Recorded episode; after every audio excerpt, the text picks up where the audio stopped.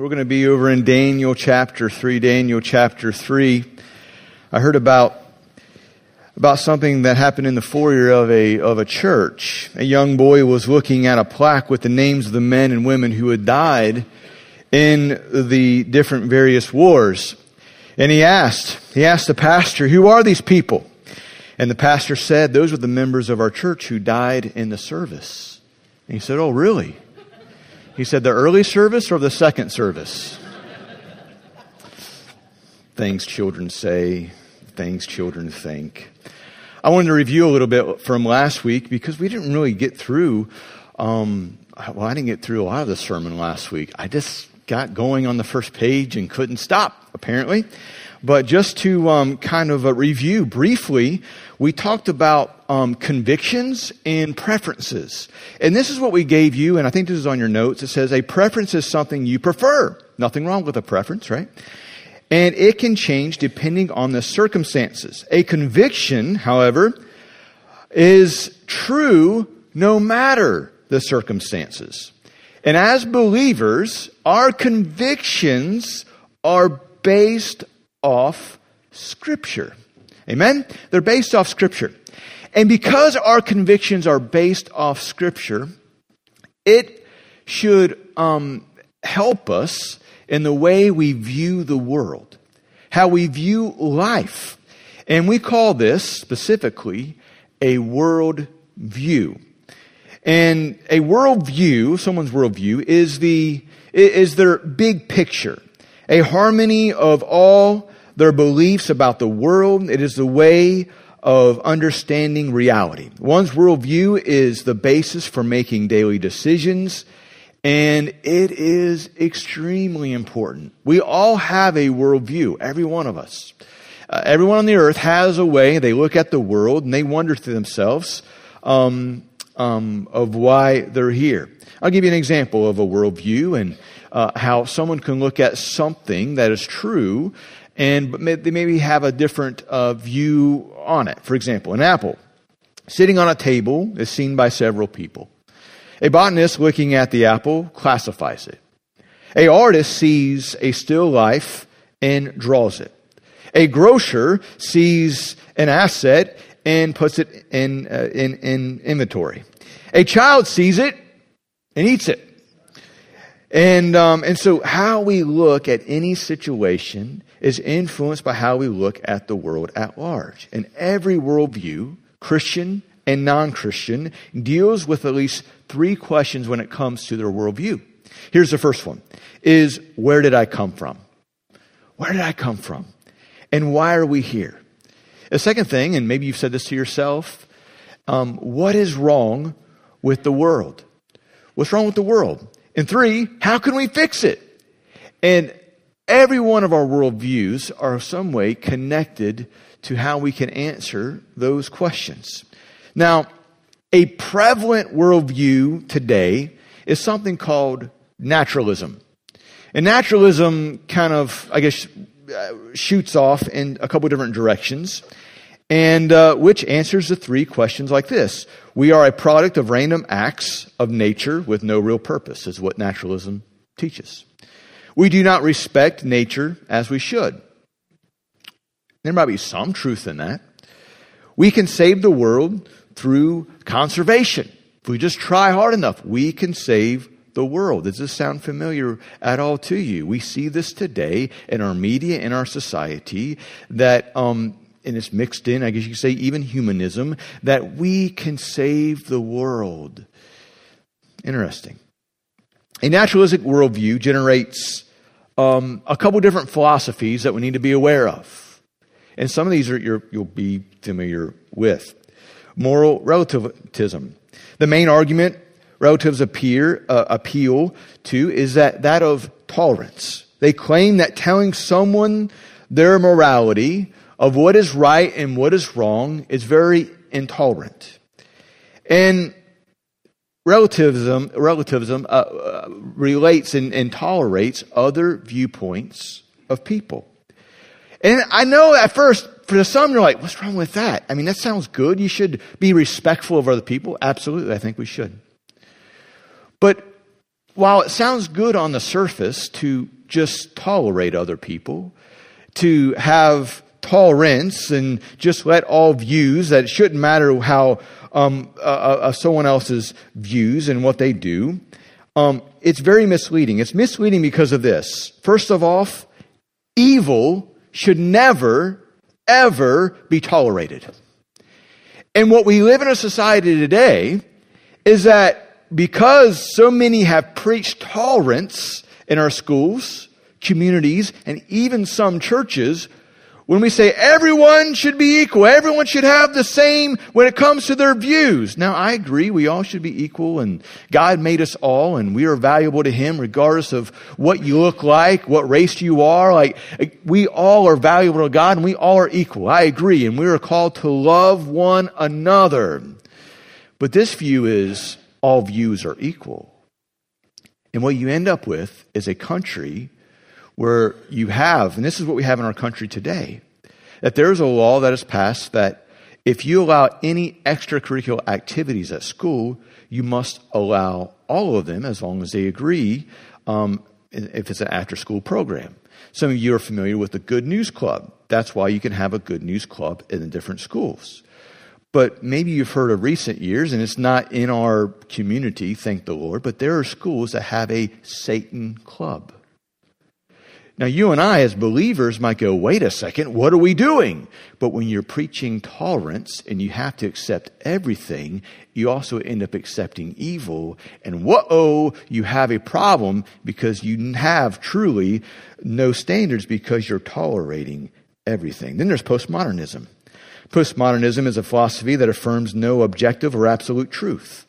And so, and we've seen this for years being taught is that what may be true for you and the way you feel about it may not be true for someone over here. And we end up making our own truth and we end up treating truth like a South Carolinian uh, buffet that we go through and we just pick what we like and we kind of make our own religion, so to speak, our own views. And many people are doing that today and they have their own view of God and they would say things like this. This is how you know they're doing this. Okay? And maybe you've done this. My God would never and you know what? You're right. Their God would never because you made your own God. But you see, we get our convictions from Scripture. And as a Christian, we believe that all truth is God's truth. And some people, some people are so open minded, their brains have fallen out. And they wonder why we live in a crazy world in which we live in. And it feels like sometimes when it comes to postmodernism that trying to find the truth is kind of like nailing jello to the wall. It doesn't just quite stick and they're always switching and changing their truth. Then there's some that define truth by just their own experiences or just their own opinions. Then you have those who think that one day if we can, we can just have a, a utopia, if we just try hard enough, if we just make the right laws, if we just have this political person in power, if we just have this, if we just have that, we can have everything we need and the way we want it in this world and it will be perfect. And here's, here's, uh, here's the, here's the answer. Is that just simply will not happen? We have a problem. We have a problem. You see, a Christian worldview, on the other hand, answers these three questions biblically. Where did we come from? Well, in God's Word, it says, we are God's creation. We are made in His image. That human life is precious. Regardless if you're young, regardless if you're old, you are precious to God. You are made in His image. He loves you. He does have a plan for you and He wants to, for you to have a relationship with Him. We ask, what's wrong with the world? Well, the Bible answers that. That sin entered the world, that we have sinned against God, and because we have sinned against God and mankind has sinned, the whole world is under a curse. There's some people who believe more in sports curses than they do believe in the, the curse of sin. They'll think, man, the Cubs will never win a World Series. The Red Sox will never win a World Series. Cleveland Brown, no, they'll never win anything. All right? Like, but people have that in their mind, like there's believe more in sports curses than, than the sin curse on the world. But the Bible explains it. We have a problem. We have a sin problem. Why are people so jacked up? Why do bad things happen to good people? Sin. But God hasn't just left us to wonder, rudderless. You see, we wonder and we look around. How can all of this be fixed? And God Himself has redeemed the world through the sacrifice of His Son Jesus. And maybe you're here this morning and maybe you're mad at God. If you've been a Christian long enough, let's just be honest, there's been times you've been upset with God or God hasn't done something you wanted Him to do and you're upset with Him. He already knows and He still loves you. But maybe you're upset with God and and, and, and maybe you're not a Christian, but you're upset, you're angry. Maybe it was the way you were raised. Maybe it was something that happened to you that was out of your control. And maybe you're really blaming God for all those issues. I want you to know, how much does God really love you? And, and when we grasp Calvary, when we get a glimpse of what He really did for us on the cross that He did not have to do, Jesus, God in the flesh, went willingly to the cross that God the Father let his own Son go and die for us, that we could experience life. He loves you. He wants to save you. He wants to have a relationship with you. And one day, the Creator, the Creator of this world, will right all the wrongs. There will be a new heaven, uh, there will be a new earth. And so, this is just temporary. We're just passing through. See, a Christian worldview leads us to believe in moral absolutes. A Christian worldview leads us to believe in miracles and human dignity and the possibility of redemption. We live in a world that loves to cancel people, that loves to use them, loves to lift them up, and then tear them down and use them, abuse them, and then trash them. And maybe you feel like that. Maybe you've been taken through the ringer and you wonder, is there any hope for me? Is there any hope for me? January, February is a time where people tend to be down. In all parts of the world, but the United States, a lot of the holidays are over. A lot of people aren't getting their vitamin D. So they're feeling down. They're not out in the sun near as much, especially up north, right? Up north, I mean, they're all pale and white up there. Some of you are put them to shame, man. Like you got your tan going on, living here in the south, and and um, getting your vitamin D. But people feel down, and the holidays are over, and they're starting to realize, man, I got a whole year of this, and they start to think, does my life really matter? Is God done with me? And so thoughts come in their minds that they normally don't think, and maybe they're tempted to do things they know they shouldn't do. I want you to know God isn't done with you yet. You see, true Christianity is more than just a set of ideas to use at church. Christianity, as taught in the Bible, is itself a worldview. The Bible never distinguishes between a religious and a secular life. The Christian life is the only life there is, and Jesus proclaimed himself that he was the way, the truth, and the what? The life. And no one can come to the Father except through him. And so in doing so, because He is life, He became our world view. He is our worldview. And Jesus, He is our cornerstone. We build our life upon Him. His Word is our guide. It speaks to us, it leads us. The Holy Spirit gives us strength and ability to obey and fills us and controls us. We need God's help. The Holy Spirit is God. In Daniel chapter 3, we're going to read of three men who decided they were going to stand. They were going to stand for God when they could have bowed because their worldview was shaped by God. And they didn't care what other people thought even if it meant death, they were going to do what was right. Here is Shadrach, Meshach, and Abednego. It's in the book of Daniel, but we don't read about Daniel with his friends at this time. Now, we don't know where Daniel was at. Many think Daniel was on a trip, that he was not there, because if you read the book of Daniel, you can see Daniel was a man who would stand for faith. And I believe he would have been standing with his friends. But he wasn't. Maybe he was on a trip. We don't know. But these men, this was not their original names. In fact, um, Daniel's name was Belshazzar, if I remember that correctly. And, um, and, and, and they changed their names. They're in Babylon. Here are these good Jewish boys from Jerusalem taken to Babylon. They're given new names. They're given a new diet. We say tried to give them a new diet. If you read a little bit earlier, uh, they stuck to their Jewish diet and they wanted to follow God in every aspect and in every way. And some of you, today we live in a modern day Babylon. If you don't think we do, get your head out of the sand, my friend. We live in a modern day Babylon. Yeah, maybe it's not to this point where um, um, this is a little bit different situation, but there's things society wants you to bow down to, or they will threaten to cancel you. But you see, at the end of the day, as Christians, because Jesus is our worldview, because He is the Christ, because He is the Messiah, because He is a Savior, I live my life. I live my life for Him. And we should bow to nobody else but Him.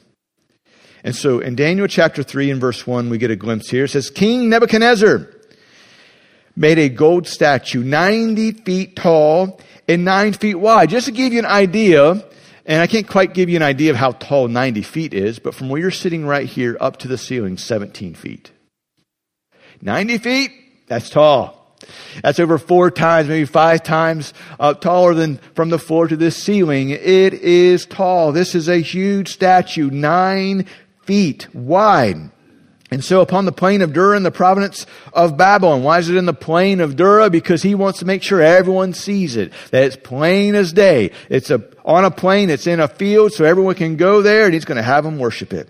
And then he sent messages to the high officials, officials, governors, advisors, treasurers, judges, magistrates, and all the prominent officials to come to the dedication of the statue he had set up. So all the officials came and stood before the statue of King Nebuchadnezzar had set up. And it wasn't uncommon to worship an idol like this, to worship a statue, but no one probably had a statue like this. And King Nebuchadnezzar was like, I'm going to make one like me. I'm going to make one so large that no one else has one like this. And I'm sure no one else had. In verse 4, then the herald shouted out, People of all races, nations, languages, listen to the king's command. And when you hear the sound of the horn, the flute, the zither, the lyre, the harp, the pipes, and the other musical instruments, bow to the ground to worship King Nebuchadnezzar. Worship his, his gold statue. Anyone who refuses to obey will immediately be thrown into the blazing furnace. And so the sound of the mu- musical instruments, all the people, whatever their race or nation or language, bow to the ground and worship the gold statue that King Nebuchadnezzar had set up. But some of the astrologers went to the king and informed on the Jews. Let us pray. Father, as we dive into your word, may we have courage to stand, stand for what is right to stand with truth and love for the gospel of Jesus. May we share the gospel. May we follow you in all that we do. In Jesus' name we pray. Amen. So Nebuchadnezzar has a statue. When the music plays, all you need to do is bow down. When the music plays, all you need to do is focus on that statue. And so they want them to drop everything you see, King Nebuchadnezzar is saying it's not enough just to be king. I want to be God. And this is one of the oldest temptations that we see in life, but also in God's Word. Be your own God. Build your own kingdom. I want everybody to worship me. The Bible says that Adam and Eve were told by Satan, You will be gods if you do what I tell you to do. Uh, he's got a little carrot and stick thing going on here. And he is a temptation that he has um, put before all of mankind. And this is a story that happened mm, about 2,500 years ago, and um, but it is as relevant today. And uh, and we see this in our culture. Here's a couple of things we see in our culture today, and we see that um, that they are being pressured to conform. We see that in our culture today that we are pressured to conform. That if you don't do this, if you don't go along with the crowd, then you're going to miss out. You see, when I'm pressured to conform, the world creates larger than life images for me to worship. Today in the world, the world creates larger than life images for me to worship as well. We don't make them out of gold anymore. We're not making 90 foot statues, but they happen all the time. Today is the Super Bowl. I like watching the Super Bowl. Some of you are like, I'm not watching NFL anymore. That's fine. That's your right. Um, or you don't watch this or that anymore. But we always have something that society wants to idolize, whether it's a football player, whether it's a basketball player, whether it is a singer, whether it is an actor, our society always has, has someone that they want to make God like, that, that is larger than life. And when people see them, when people see them, they just almost lose their minds. When people see them, they get weak in the knees. When people see them, they go, Oh, I can't believe this celebrity's in front of me. And really, you just have a normal person. But we get a little bit of a sense we've seen someone that's almost godlike. It's nothing new. It'll continue. You see, the world creates larger than life's images for me to worship. The world wants you to worship physical beauty. That's idolized in our culture today. And we have this in our mind, in our culture today, and other countries as well, that if you don't look a certain way, then you really don't matter. That if you don't look really sharp and sexy looking, then only, you don't really matter. Only those people matter. So we worship beauty. We worship sex. That's an image. It's everywhere in the Western culture, even in other cultures too. It's taking over. Wealth, success. These are things that people idolize. We idolize pressure, uh, pleasure, fame, power, influence, popularity. People will go in the middle of Costco or Sam's Club and they'll do a little dance for TikTok, right? And you're thinking, what is this person doing? They want to be seen. They want to be famous. And some of the silly things that people do just to get their 15 seconds really of fame, they'll do many silly things. And maybe you're young here and you think, man, there's a lot of pressure on our college students and high school students and even middle school students. There'll be pressure. And you may even get made fun of for doing what is right and looked down upon. You may even lose some friends. You may even become the subject of a joke because simply you stand for God. And there will be this pressure for you to conform to the other kids around you. And this is what I want to encourage you to do. I want you to be like Shadrach, Meshach, and Abednego. I want you to go, you know what? We're going to stand for God, and I don't care if anyone else doesn't like it. Because this is what happens. Maybe you think in middle school or high school that, well, I'll get to college and that'll change. And in some ways it does. But then maybe you get to college and there's still this pressure then to party, to do this, to do that, to fit in, to sleep around like your friends and other people. Like sex, it just isn't really that big of a deal. But then you get out of college and you start a career and you think, well, I won't have to do any more peer pressure. And then it just keeps on going, doesn't it? But you know who it doesn't keep going on for? The man or woman of God who goes, I'm going to follow Jesus and His Word no matter what. I don't care if my parents like it or don't like it. I don't care if my brother or my sister or my boyfriend or girlfriend or the neighbor or my coworker. I'm going to follow God. My worldview is Jesus. He is my life because He is the life and I'm going to follow Him no matter what. And that's what we need today. We need some more Daniels. We need some more uh, people just like these three friends who go, you know what? I'm going to follow God. I'm going to be like Shadrach, Meshach, and Abednego. I'm going to be like them. I'm going to stand with them. And God's looking for people just like that. And maybe you're here this morning, you wonder, man, I don't know if I'm smart enough or if I'm good enough. Maybe I'm too broken to be used by God. I want you to know something. The best ability that God is looking for is availability. None of you are too broken that he can't use. None of you are too old that he can't use. None of you are too young that you can't be used. I was listening to a pastor a while back on a leadership podcast, and he said, You know, when I was in my 30s, I felt too young to really be like a like a, I, I felt too young to be a pastor, but he was a pastor and he felt insecure about that. Then he said, I got in my my 40s and I still kind of felt the same way. And then when I, when I turned 49, I felt like, you know what? I feel old enough to be a pastor. Like I feel like the age. And then he said, I turned 50 and then I realized I felt too old to be a pastor. It doesn't matter who you are. You're always going to either feel too young or too old. I guess unless you're 49, you're just right for one year. We always feel that way. We always feel that way. Don't, don't, don't conform to that. Don't be pressured into that. Here's also what we'll see is that when we're pressured to conform, I'll be asked to do it for the sake of unity. Notice what's going on here. The herald shouted in verse 4, the people of all races, nations, languages. So, I mean, everybody. This is a way for us to come together. Are you against a way for us to come together? To bring all different races together? How dare you?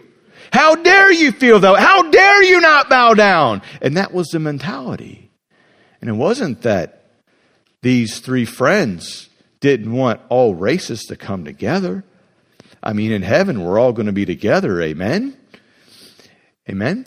And um, by the way, if you're wondering, what does the average Christian look like in the world? You took all the Christians, all of them, and you average them out. What does the average Christian look like and how old they are? It's something like it is a um, um, Asian woman in her mid 20s. So, like, hey, heaven's going to be everybody. And then we can bow down. But here, he's trying to play God. He's trying to mimic God. He's trying, hey, when the music plays, for the sake of unity, everyone just go ahead and bow down. And when, man, they will pressure you to conform for the sake of unity, or they will call you a bigot, or they will say that you're full of hate. And that's what's happening today.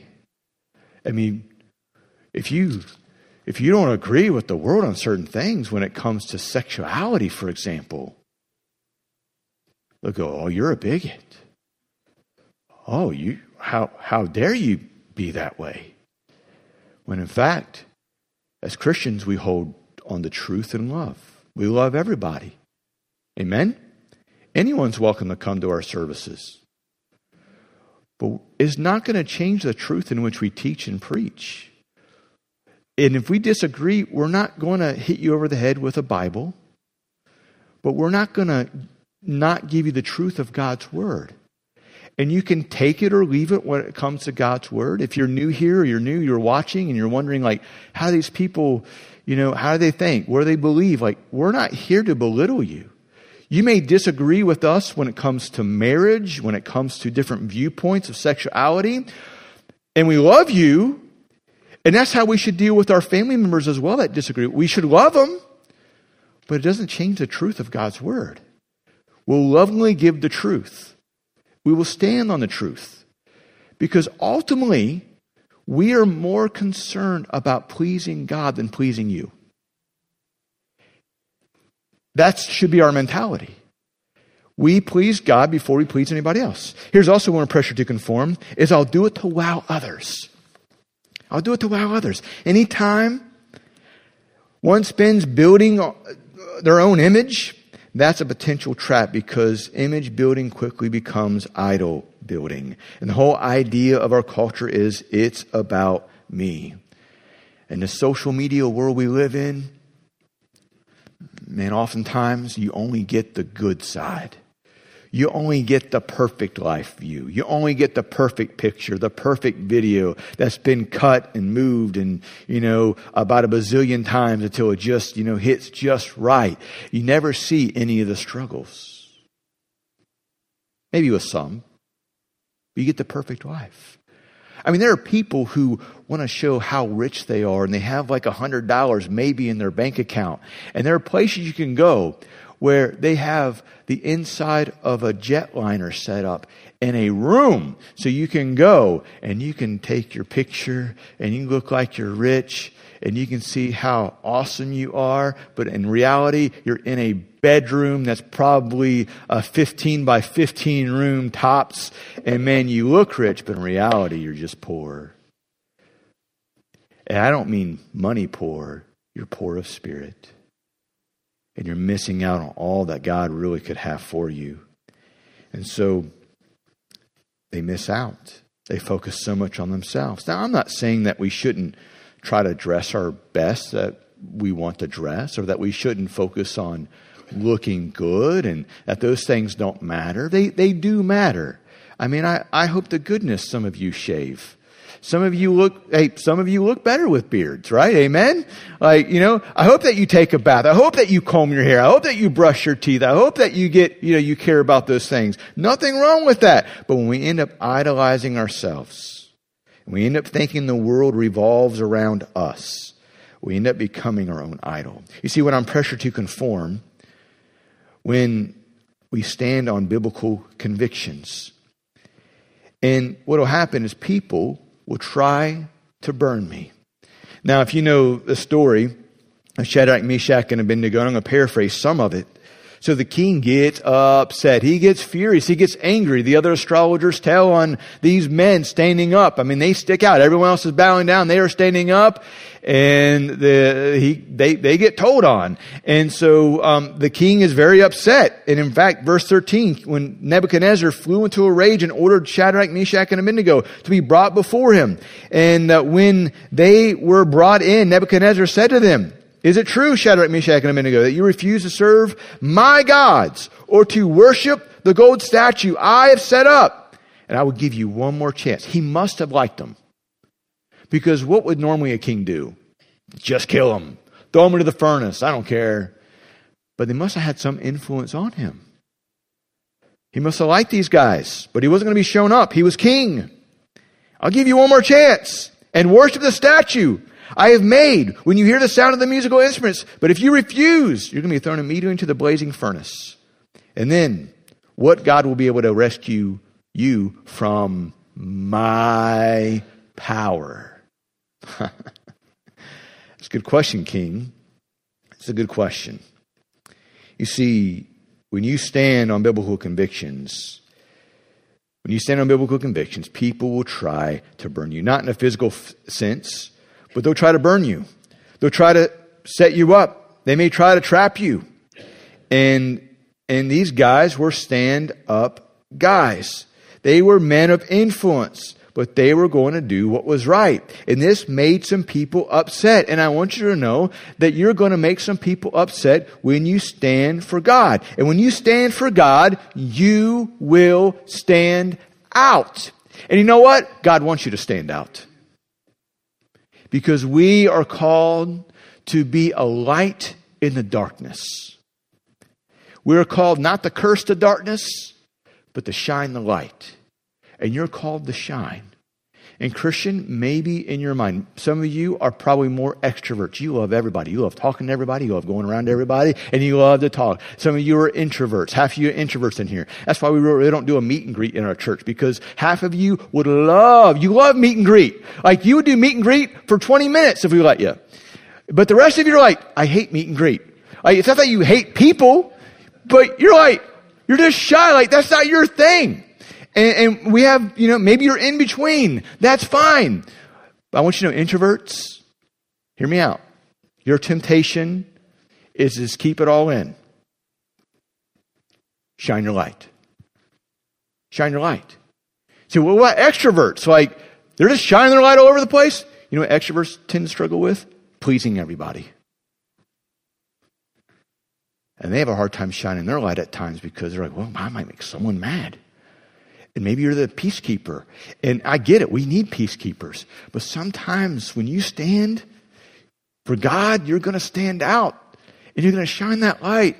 And people don't always like that. They don't always like that. I've noticed this with people as well. Is that oftentimes people come to Jesus not because they always see the light. Some people do because of that. But it's oftentimes, oftentimes they come to Jesus when they feel the heat.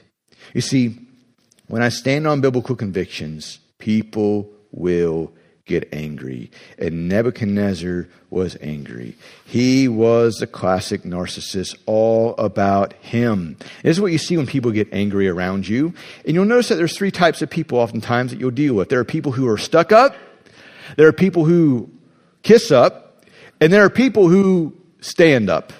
Nebuchadnezzar, he was a stuck up. These bureaucrats, you guessed it, they're kiss ups, you know. You know, we call politicians politicians, right? It's really kind of comes from the Greek word politics. Poly meaning many, ticks being a blood sucking parasite. That's how we get politics. And some of you may wonder, why didn't the preacher ever talk more about politics? Because of that reason right there. Don't get in bed with them, all right? They just want to use you, use all that is good from you. And I, I, I want different people who may be even lost to come to our church, that they don't feel like they have to punch the Republican card to come to our church. Now, I realize probably most people in our church are Republican. That's fine. Some, there's even Democrats here. I know. Shh. But I want people to be able to come to church to hear the gospel of Jesus Christ. And we get enough of it on, on TV anyway that it needs to be always about Jesus. And I think you really get in a dangerous spot when you make your church all about one political party. I really do. I think it's a dangerous spot. But I only, I only pastor this church. I don't pastor other churches. This is the one God gave me to be responsible for. And so Shadrach, and Meshach, and Abednego you can guess it. They're stand up guys. When everyone else is falling flat on their faces and bowing, they stand up. So, what are you? Are you in the stuck up department? Are you in the kiss up? Or are you in the stand up? And if truth be told, there are times we are tempted to be the kiss up, to be the stuck up, to never forgive, to be all about me and my world the kiss up of let's just all get along and tolerate everybody. Tolerate everything. Tolerate, we should allow everything. Just allow it all. Just open the gates. The stand up goes, wait a second. I'm going to stand for love and truth. I'm going to stand upon God's word and do what is right. You see, these three friends, they knew what God's word said. They knew, they knew the first two commandments of the Ten Commandments that God had given them. Number one is, You shall have no other gods before me. The second one is, the second commandment is that you shall not make for yourself an image in the form of anything in heaven or above the earth or beneath the waters below. And you shall not bow down to worship uh, uh, to worship them. For I, the Lord your God, am a jealous God, punishing the children for the sins of their fathers to the third and fourth generation. This is also mentioned in the book of Numbers, the book of Exodus. That what you bow down to can affect not just you. Satan loves to make us think that it's only about our little world, but affects our children, our grandchildren, and our great grandchildren. And the only thing that can break that curse is faith in Jesus Christ. He breaks all curses. Amen? He breaks it all. And we should have the same attitude that Paul had in the New Testament and these friends did was for me to live is Christ. For me to die is gain. And notice as we read on their attitude. Notice, notice what they take. And, and, and we see the arrogance of Nebuchadnezzar. What God is able to rescue you from my power.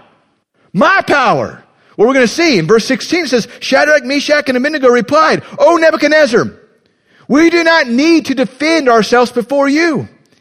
If, you, if we are thrown into the blazing furnace, the God whom we serve is able to save us. He will rescue us from your power, your majesty. But even, even if he doesn't, we want to make it clear to you, your majesty, that we will never serve your gods or worship the gold statue you have set up. I love that passage. I love that verse. It's like, and maybe that's where you're at right now in your life. Maybe you need a miracle. And God, He can work a miracle. I believe God does miracles today. He, power of prayer, whatever miracle it is, maybe it's the miracle of restoring a relationship, maybe it's the miracle of saving someone that's so far from God they need saved, and the miracle, He can heal. Absolutely. God can do such things. But even if He doesn't, even if He doesn't, God is still good. And because He has saved me and He's given me salvation. And whether He gives me 90 years on this earth, whether He gives me 43 years on this earth, or He gives me much, much more, and it applies to your life. You never, you don't know how long you're going to live. And one may, may feel like they're cut before their time. We've seen children die, and it's awful. Some of you have experienced that, and it's awful. And while it's hurtful and we wonder, God, what are you doing? What are you up to? In light of eternity, in light of eternity, whether we get 10 years, 5 years, 20 years, 43 years, or 90 years, it's all short. And God is still good because He saved us, because He willingly came. He let His Son come and die for us, to love us. And so, if you know the rest of the story, I'm going to paraphrase part of this, but they're thrown into the furnace. And thrown into the furnace, and Nebuchadnezzar looks and says, Well, wait a second. I thought we threw in three. Why is there four? And one looks like a god. Now, some believe this is the reincarnate Christ in there with them. It doesn't say. Some believe this is maybe an angel. We don't know specifically, but we know this. It's of God. it's of God because they don't burn. They're tied up their clothes don't burn. They don't even, read it, they don't even smell like smoke. I mean, I get around a campfire in my backyard with my kids and we're roasting marshmallows and I'm like, ah, I love it. I enjoy it. But then you smell like smoke and I got to throw those into the washing machine because they smell like smoke. And then I don't want to wear those to church. Then there's a rumor going around that I'm smoking cigarettes because I was just around a campfire. That's all I was doing.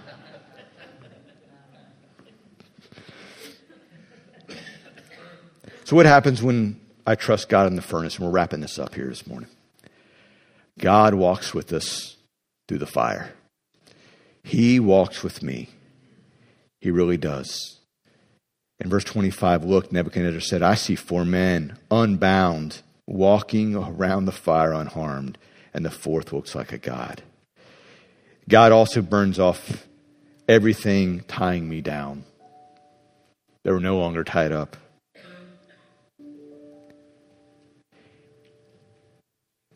Scripture says in Isaiah 48, I have refined you, but not in the way silver is refined. Rather, I have refined you in the furnace of suffering.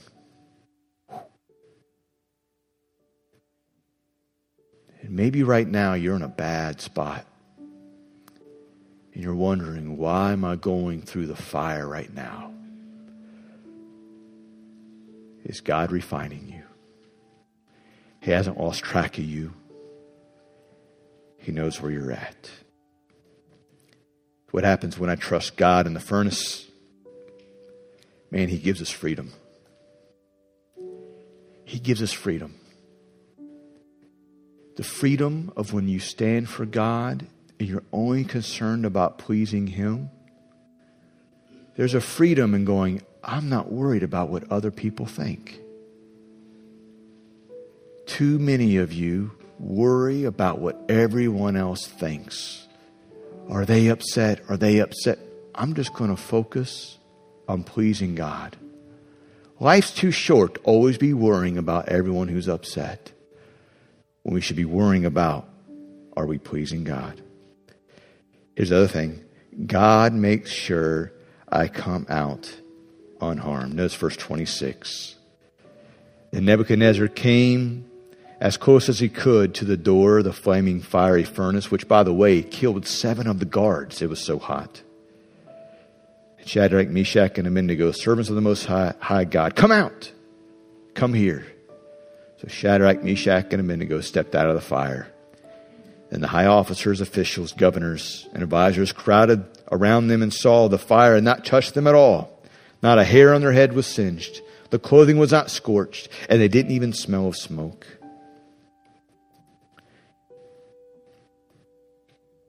This is the part I love most about the story.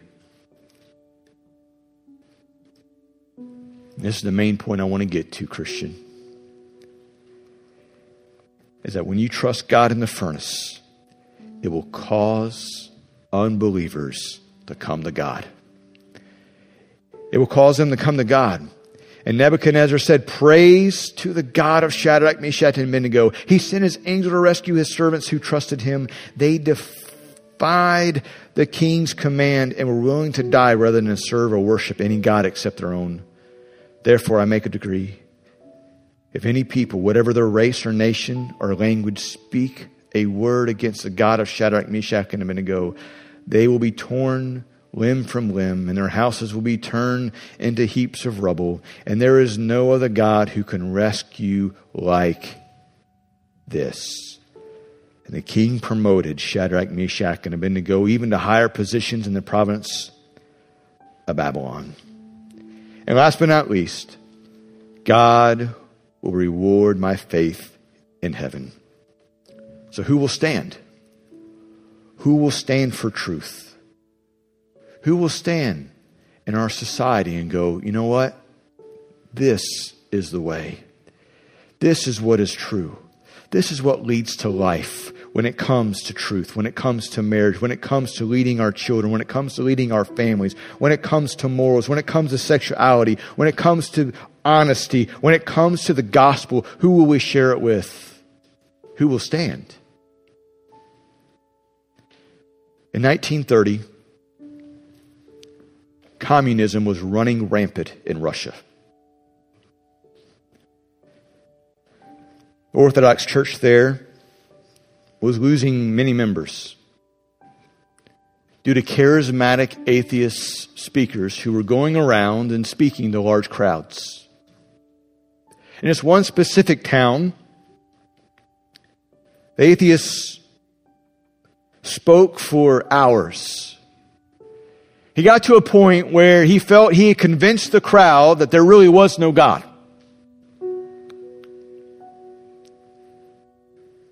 In the crowd was a Orthodox priest. And the priest asked if he could speak. And he was given just one minute. With a saddened heart, and seeing the crowd, he felt the Holy Spirit had one thing for him to say. And He didn't need one minute, he barely needed 10 seconds. As he stood before them, he looked at all of them and said this Christ is risen.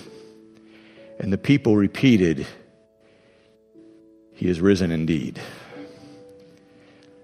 And at the end of the day, we live in a world that questions many things.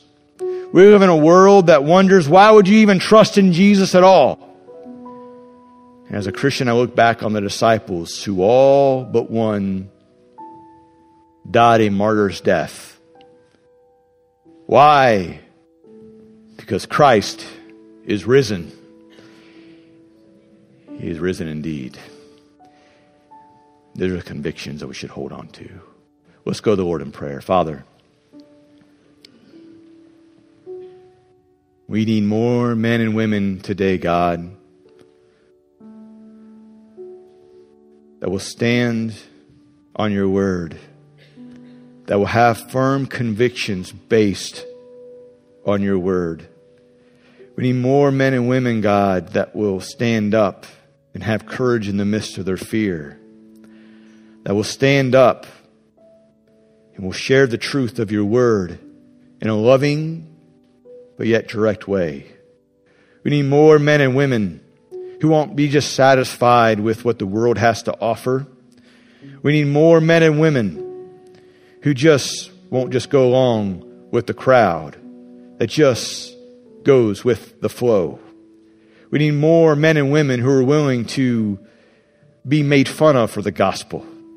We need more men and women who will stand for what is right when it comes to marriage, for family, for truth, for morals, for sexuality. We need more men and women who will shine the light in this dark place we live in. That will be the salt that brings flavor, that makes life better. God, may we realize that life is short. In the short time we give you, and we do all we can do to stand.